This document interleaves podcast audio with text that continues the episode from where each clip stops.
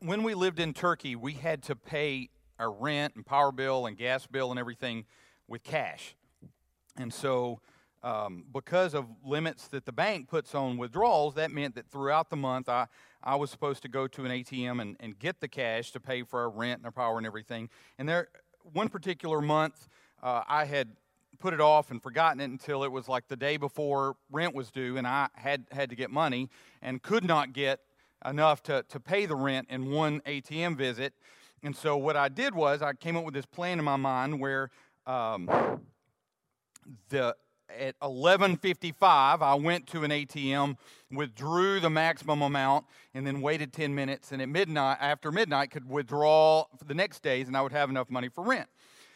And so it's 11:55. Uh, I go and I withdraw the first big wad of cash and stick it in my pocket, and um, I'm sitting in the car because it was it was super cold. I remember it being really cold, and then midnight comes and I give it a couple of minutes for, for everything to sync up and then go to the ATM. And as I'm standing there getting the second withdrawal, I, another vehicle pulls in beside mine and two guys get out. And I'm only had the only way I can see behind me is there was a mirror there that was kind of that mirrored surface on plastic, so it was kind of warped. And so, you know, in the mirror view, they, these are two huge guys who come up and they're standing way too close for me to feel comfortable.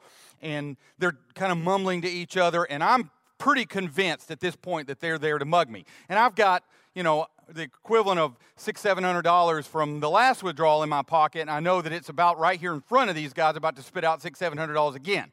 And so I'm really nervous, and I, I come up with a plan, and I get my money, stuff it in my pocket, and the moment the card came out, I jerked it out of the machine, let out this loud whoop, and turned around and caught the guy right behind me just under his ribs with my shoulders. He went down, and I stomped over the top of him, got to the car, slammed the car, and speed off. And I'm feeling really good about myself. I mean, I throw on some Hank Williams, Country Boy Can't Survive, and I'm in my mind, I'm like, yeah, you're not to rob me. For the next 10 years or so since that's happened, I often wonder were those just two guys that were coming to the ATM to get some money? I mean, are there, is there some Turkish guy now who tells the story about the time when him and his friend went to an ATM one night before they could go to Waffle House? And so we're just standing there talking, and all of a sudden this American turns around and screams and just ran over the top of me.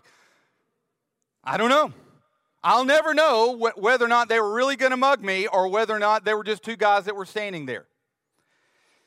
In our spiritual warfare, we don't have to wonder that. We know we have an enemy that desperately wants to destroy us. We know that Satan hates you. He hates you first, we've said, because you're made in the image of God. He hates all of humanity because he hates God. And secondly, he hates you and wants you to destroy you because you're bought with a price. You're a child of the king. His arch enemy has adopted you and he hates you. And so Paul walks the Ephesian believers through how to stand. The analogy that he's using is though the hell itself swarm over you, how do you stand firm? And he walks us through that armor that we're supposed to put on. Put on the whole armor of God that you may be able to stand against the devil's schemes. He starts out with the belt of truth.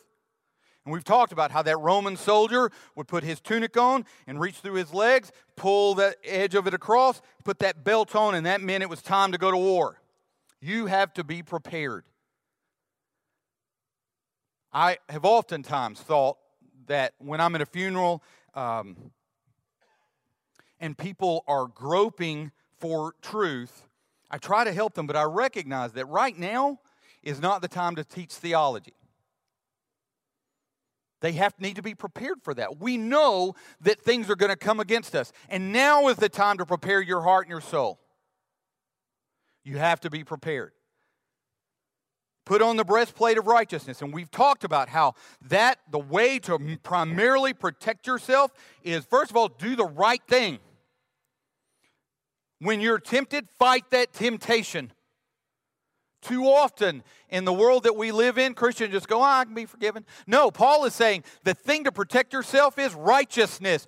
Do what you know you're supposed to do. Every time God sends a prophet of God to his people, the first words out of their mouth is repent, turn. We also recognize that this is referring to the imputed righteousness of God. Oftentimes we talk about how Jesus died for us, and we fail to remember that for 33, 34 years, he lived a righteous life. And that the transaction that occurred at your salvation was is his righteousness is attributed to you and your sin is put on him. That's what salvation is. And so that protects us. Shoes for your feet, having put on the readiness given by the gospel of peace. Shoes are so important. A few weeks ago, I took a group of boys, uh, our kids, teenagers, young men, I don't know what to call them, uh, a group of young men to Sipsey Wilderness, and we went on a, on a day hike. And uh, during that hike, we ended up having to cross the Sipsey River twice. And I was kind of worried about it because I did, I did, it was cold, first of all. I did not want to be in water up to here with it being that cold. But it ended up being only about knee deep. But it was still cold.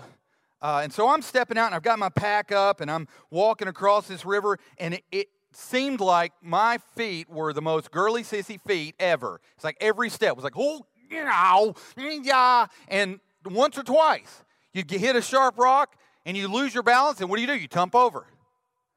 And you're trying to keep everything up. And at one point, I ended up, I had my boots tied around my neck, and I ended up dumping one and get because my feet weren't protected.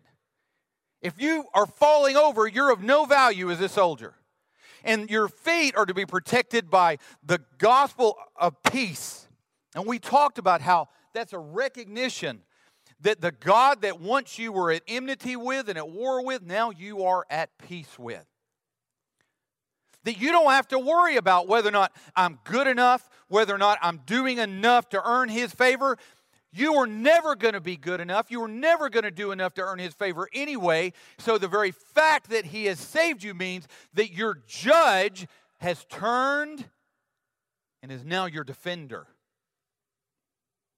You don't have to earn your salvation, you don't have to earn your keep. The same God that in his graciousness saved you is the same God that in his graciousness is, is changing you into the image of Christ. So you have to have your feet protected by the readiness given by the gospel of peace.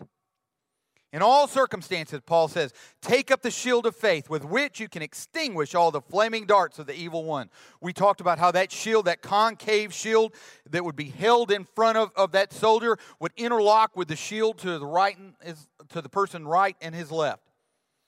We even looked at the Latin word for that that means turtle, so that it would make a shell that nothing could come into. We talked about how important that means it is for us to gather how important your faith and my faith, how important your faith is to me and my faith is to you, how the person next to you, beside you in this Christian walk, that their faith can pick us up.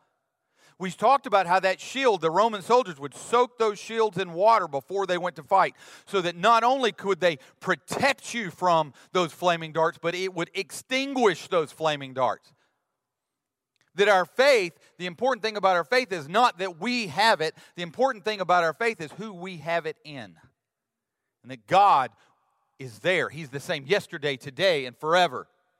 That even in the light of coronas, in the light of, of the, the fiscal uncertainty that we have right now, in the light of elections that are coming up, never in the history of humanity has God ever paced the aisles of heaven and said, What do we do next? He is sovereign, He is king. Everything that happens in this world is according to His plan. And if we have faith in Him and we recognize that, then the things that come against us, yeah, it still comes against us. We're still in the valley of the shadow of death at times, but we're not alone. And so that extinguishes those flaming darts the helmet of salvation. We talked about how important it is to be sure that we protect what comes into our thoughts, what, what protects our head. I think I said, um, as I was preaching the sermon on this, if you think you're not going to be successful in the Christian walk, you're right. That what you think and what goes on in your head is important. But Paul doesn't say here the helmet of positive thinking. He doesn't say here the helmet of, of, of cute little Christian saying. No, he says the helmet of salvation. Just as we said before, you didn't earn your salvation. The thing that protects our thoughts are those things that come from salvation, the things that pertain to salvation. And so we make sure, and, and in today's world, it's so hard. I uh, got an email this week that showed uh, was a pastor, and then all around it were the things that we're getting bombarded with. With if you don't open the service, you clearly don't love Jesus and haven't read the Bible. Where it says, "Forsake not the assembling together," and then right beside it was a bubble that said, um, "If you open up the church, then." Then clearly you don't care about people's health and, and you don't care the people and it just had all these contradictory statements all around and it and the, the title of the little meme thing was was my day my email and if you get bombarded with all this outside information that seems to pull you this way and that way, or if you just watch the news, we talked about as we talked about this. It's it's like you read one article. It's like we're all uh, you know global warming. We're all going to die, and then now there's the, the solar activities change, so we're all going to freeze to death. Well, which is it? I can't freeze to death and burn up. You need to wear a mask. No, if you wear a mask, you're going to play with your face and you're going to die. If you need to wear gloves, no, take the gloves off. I don't know what to do anymore. And so we have to control what goes on in our head, and what we need to be dwelling on in our mind is the things that pertain to salvation. Whatsoever things are pure, whatsoever things are lovely. Think on these things. Last week we talked about the sword of the Spirit. We talked about how that too is a defensive weapon because that sword, the word that Paul uses here, isn't for that broad sword, but it's for the little narrow, small sword that as they were in that turtle, that as the enemy came up against them, they could, they could stick through and they could protect themselves and push the enemy back. The analogy that Paul's using here is standing. And all these weapons are defensive. We need that sword. We desperately need to be dwelling on, thinking about, rolling through our head God's word. Because surely the enemy is attacking. And then today, we come to the first offensive weapon, the only offensive weapon that's mentioned prayer. And Paul says praying at all times in the Spirit. We don't think of that as a weapon. We don't think of that into the, in the armor. We almost in our minds think, well, he's moved on to the next thing. But I'm here to tell you assuredly that this is the same thing. He's talking about how do we stand? How do we fight the Christian walk? If we said last week, God's word is analogous to food, that if you aren't in God's word and you go through your day and you feel anemic and weak, it's because you're not feeding. If I were to skip a day's food, I can't wonder why I'm weak. If God's word and reading God's word is analogous to, to eating and food, then prayer is analogous to breathing. You can't live if you don't breathe. We, as believers, must be in constant communication with our King. The way that we fight as believers is on our knees. The way that we assault the gates of hell is through prayer. In fact, in the little book of Jude, we read that when the archangel Michael contended with the devil, was disputing about the body of Moses, he did not presume to pronounce a blasphemous judgment, but said, The Lord rebuke you. Here, an archangel recognizes that he cannot or should not go to battle head to head with the enemy, but he called on the Lord to rebuke him. We go up against an enemy we cannot defeat, we have no authority over, and he wants us destroyed. On our own, we are powerless. Which is why God's word implores us to pray. Because God made that enemy. God created him, and he must fall under God's authority. We can read in the book of the Revelation about how God will bind him with chains at the end of the story and cast him into hell. He has no power against God. And so we should lean fully and completely on God. So many hours for believers is wasted in worry. You can't change the future, you can't change the past. But right now, you can cry out to your king in prayer and it, something can actually happen.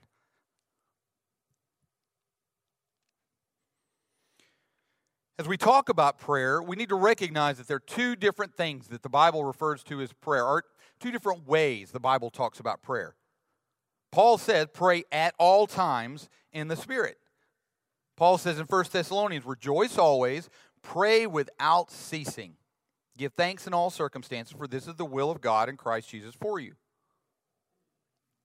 How do we pray without ceasing?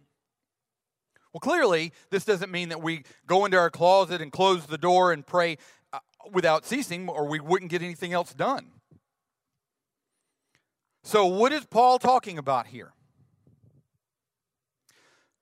Maybe I'm alone in this, and I know we've talked about this before. In fact, as I was studying for the sermon, I realized that just back in January, I had preached on, on prayer, and we talked about it then. We all have a monologue that goes on in our head. I, I, at least I hope we all do. I do. That as I go through my day, I talk to myself, right?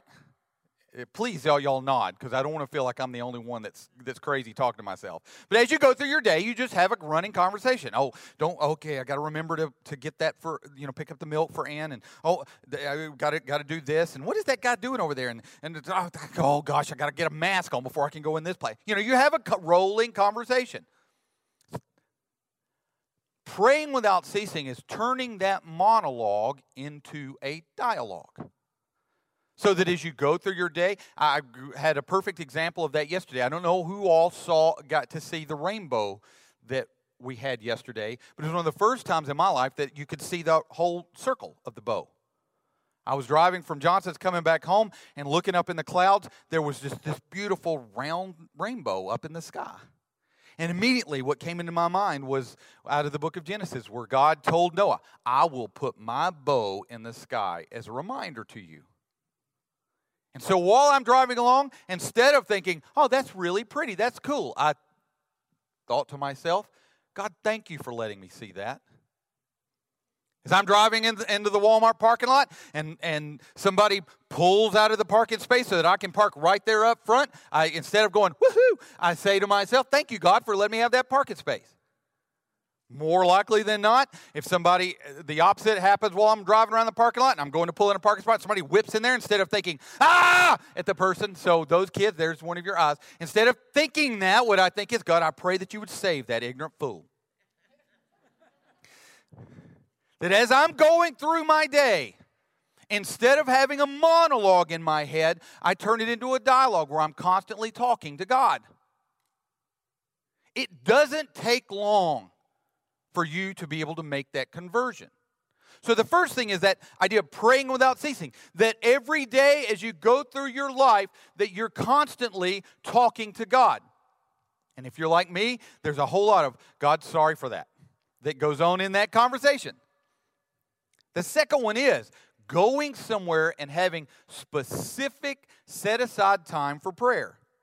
We see it in Jesus' life. Jesus uh, was said of him, but now more than ever, the report about Jesus went abroad, and great crowds gathered to hear him. And he healed of their uh, he healed them of their infirmities. But he would withdraw to a desolate places and pray. Jesus himself, the second person of the Trinity, felt the need to withdraw to a desolate place and pray. And yet we think that we can get through our day serving our King without prayer. It's not going to happen. You can't do it. Now, again, I want to be really practical today. How do you do that? And I have found for me uh, that I have a device that I carry around in my pocket that has more computing power than sent men to the moon with, and I, I try to use it for more than just looking at cat memes. And so um, what I have done is I have gone through and I've ju- just using the reminder app uh, on, my phone, I've set up reminders. And so I have a reminder that normally hits around 9 o'clock in the morning that uh, pray for Anne, Emily, uh, Molly, I'm trying to think of all my kids' names, William, Lizzie, and Ruthie. And so whatever I'm doing, I'll get that reminder and I will stop at that moment and focus for five, ten minutes to pray for them. And then I go along. And then normally around 11 o'clock every day, I get a reminder.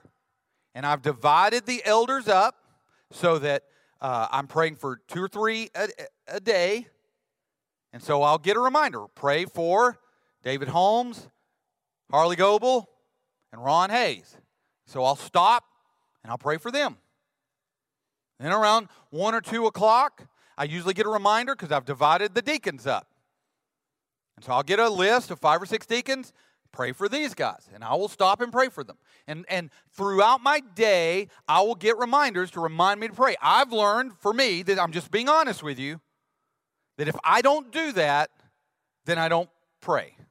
That I'm the kind of guy that if I plan on doing something and I take the time to set the reminder, I do that for running or, or I, do, I set reminders to remind me to get milk. Why wouldn't I do that to pray? And so I set reminders that allows me to specifically stop what I'm doing. If I'm with somebody, I don't go, I'm, I'm not trying to be, I'm not doing what Jesus commands us not to do here. I don't go, hey, I've got some, I got to pray. So, if you will excuse me, I don't do that. But I do take time and stop and specifically pray for specific things. Now, to my own shame and to the shame of other preachers, I've had some men in the last couple of months, especially after I last preached, who came to me and said, I, don't, I don't know how to pray. I hear you talking about prayer, and I hear sermons on prayer, but I, how do I specifically pray? Now, I'm going to tell you that Jesus gave us a lesson in that. In Matthew chapter 6, Jesus said, When you pray, go into your room and shut the door and pray to your Father who's in secret, and your Father who sees in secret will, reward you. Pray then like this so, the Lord's Prayer that we all know Our Father who art in heaven, hallowed be thy name, thy kingdom come, thy will be done on earth as it is in heaven. Give us this day our daily bread, and forgive us our trespasses as we forgive those who trespass against us. For thine is the kingdom, the power, and the glory forever and ever. Amen. Most people in this room can quote that. That wasn't given to us as a prayer just to re- repeat out loud in, in groups. That's our how to pray. And so let's just take a minute and break it down and see what's going on here. The first section pray then like this Our Father in heaven, hallowed be thy name, or hallowed be your name. And so the prayer opens up with praise and adoration. The first thing that we do when we praise is recognize that the God who created us is allowing us to boldly approach Him in prayer. Hallowed be thy name is just a fancy way to say, holy is your name, separate, other, special, different. God doesn't have to hear our prayers. And we honor him and we say, Thank you, God. Thank you for the fact that I got up this morning. Thank you for this beautiful day that you've given us. Thank you that you provided food and clothes for me today. We honor God and we start our prayers by having adoration. We move on from that. Your kingdom come, your will be done on earth as it is in heaven. That, that is a little heading for we pray for ministry needs. God, I pray for Wendy's Warriors that you will use that for people to get saved. God, I pray for our children's ministry. God, I pray for, for Donna and the, the workers as they make decisions about when to come back. And God, I pray as they, they look toward uh, doing VBS, how, how to go about doing that. God, I pray that you would give them wisdom. So that is the prayer time that we have to pray for ministry needs. So, first is adoration, then, uh, your will be done on earth as it is in heaven. That's ministry needs. Then, give us this day our daily bread and forgive us our debts as we forgive our debtors. So, that give us this day our daily bread, that's for physical needs. God, I pray that you would provide for me. I got this bill coming up. I don't know I'm going to pay it, God. I pray that you would you would provide that. God, I pray that you would give me a job. God, I pray that you would provide for the financial needs in this house. God, I pray that you would, would, would, would provide. That's physical needs. Secondly, God, I pray that you'd forgive me of my sins. Just between me and you, don't tell anybody, but usually that's where I have to park a long time. As I think about where my heart goes, and I confess that sin and I work through that sin. Jesus ties our forgiveness of sin with us forgiving other people. Now, maybe it's just me, but we all, I think, have people in our lives that you just don't like. There's probably every person in here has someone in their life that's hurt you, legitimately hurt you deeply, and you don't like them. That you see them across the, the stadium and you're looking at them going, that person, oh, pinch your head. Dude, Maybe it's just you just don't like them. I mean, there's, have you ever met somebody and you don't know them from Adam's house cat, and you they walk up and talk to you, and you're like, yeah, I don't like you. I don't trust you. I don't, I don't know you, but the best thing you can do is go somewhere else. So, things like that, what I've learned, the little trick is that if I pray for them, God changes my heart. If someone's hurt me deeply, I mean, I've shared, most everybody in this room's heard my testimony. How when I was going to, to college, I had some people that hurt me, legitimately hurt me deeply.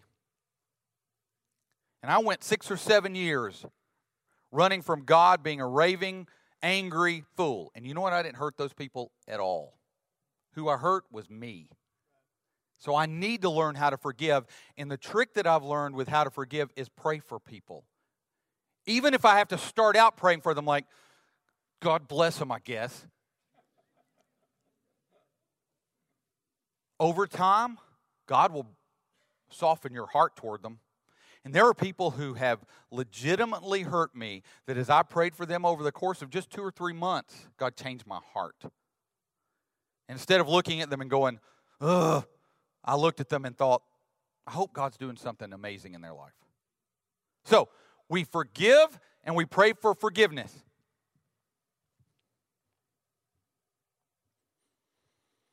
Lead us not into temptation, but deliver us from evil. That's a prayer of protection. I mean, we've been talking for eight weeks now about how we're in a spiritual battle. We need God to protect us. We need God to protect our mind. We need God to, to protect us. And we need to call on God to do that. So often we succumb to temptation and act like God didn't do anything and we never cried out to him. Lead me not into temptation, but deliver me from evil. And then it ends in adoration again. For yours is the kingdom, the power, and the glory forever and ever. Amen. It opens and closes with adoration. Opens in adoration, your kingdom come, kingdom request, practical request, forgiveness, lead us out of temptation, and then adoration again. Now, I will tell you, um, I guess it's just because I'm weak minded, but whenever I'm filing anything, if I pick up something that's an R and I got to file it, I still do this A, B, C, D, F, G, H, I, J, K, L, M, P, Q, R. If, if, if I'm in church and somebody says, turn in your Bibles to Exodus, I go, Genesis, Exodus. If it's Ezekiel, Genesis, Exodus, Leviticus, Numbers, Deuteronomy, Joshua, Ezekiel. And so, literally, at this point in my life, whenever I pray, I go, our Father who art in heaven. Father God, I take this time to just adore you. Thank you for who you are.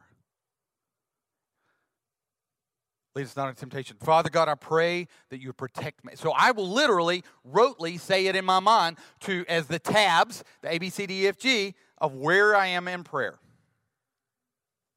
John Wesley tells the story of uh, just a little background. John Wesley was a circuit preacher, in the Meth- uh, he started the Methodist Church.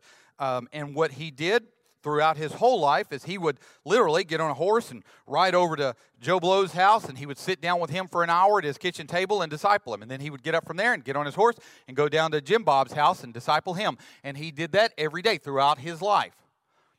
As he got older, it became more and more difficult for him to keep that kind of schedule.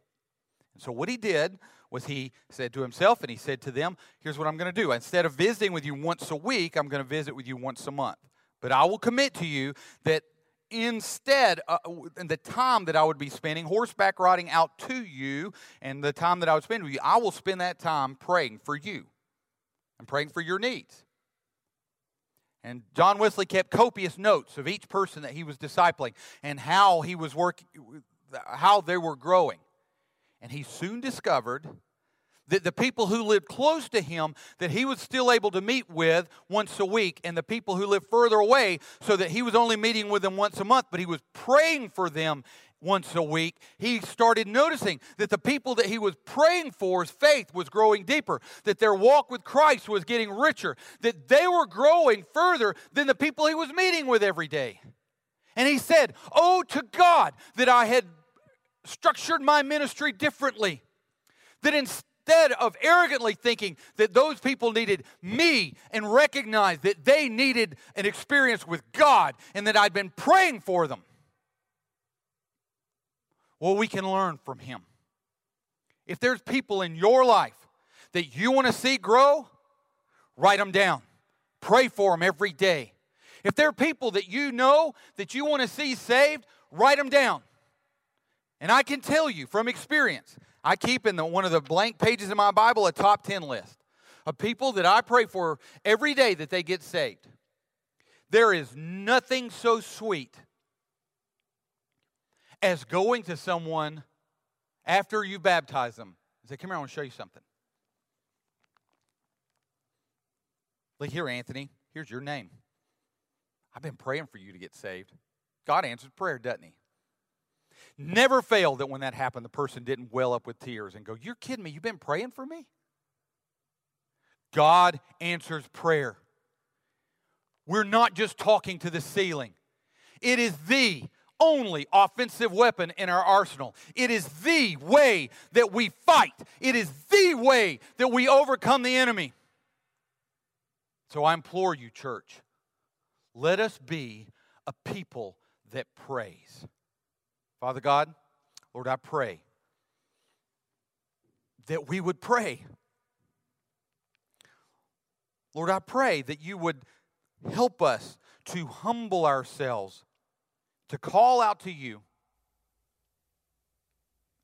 Lord, I pray that we would recognize our dependency on you. Lord, we love you. We thank you for all that you've done in our lives.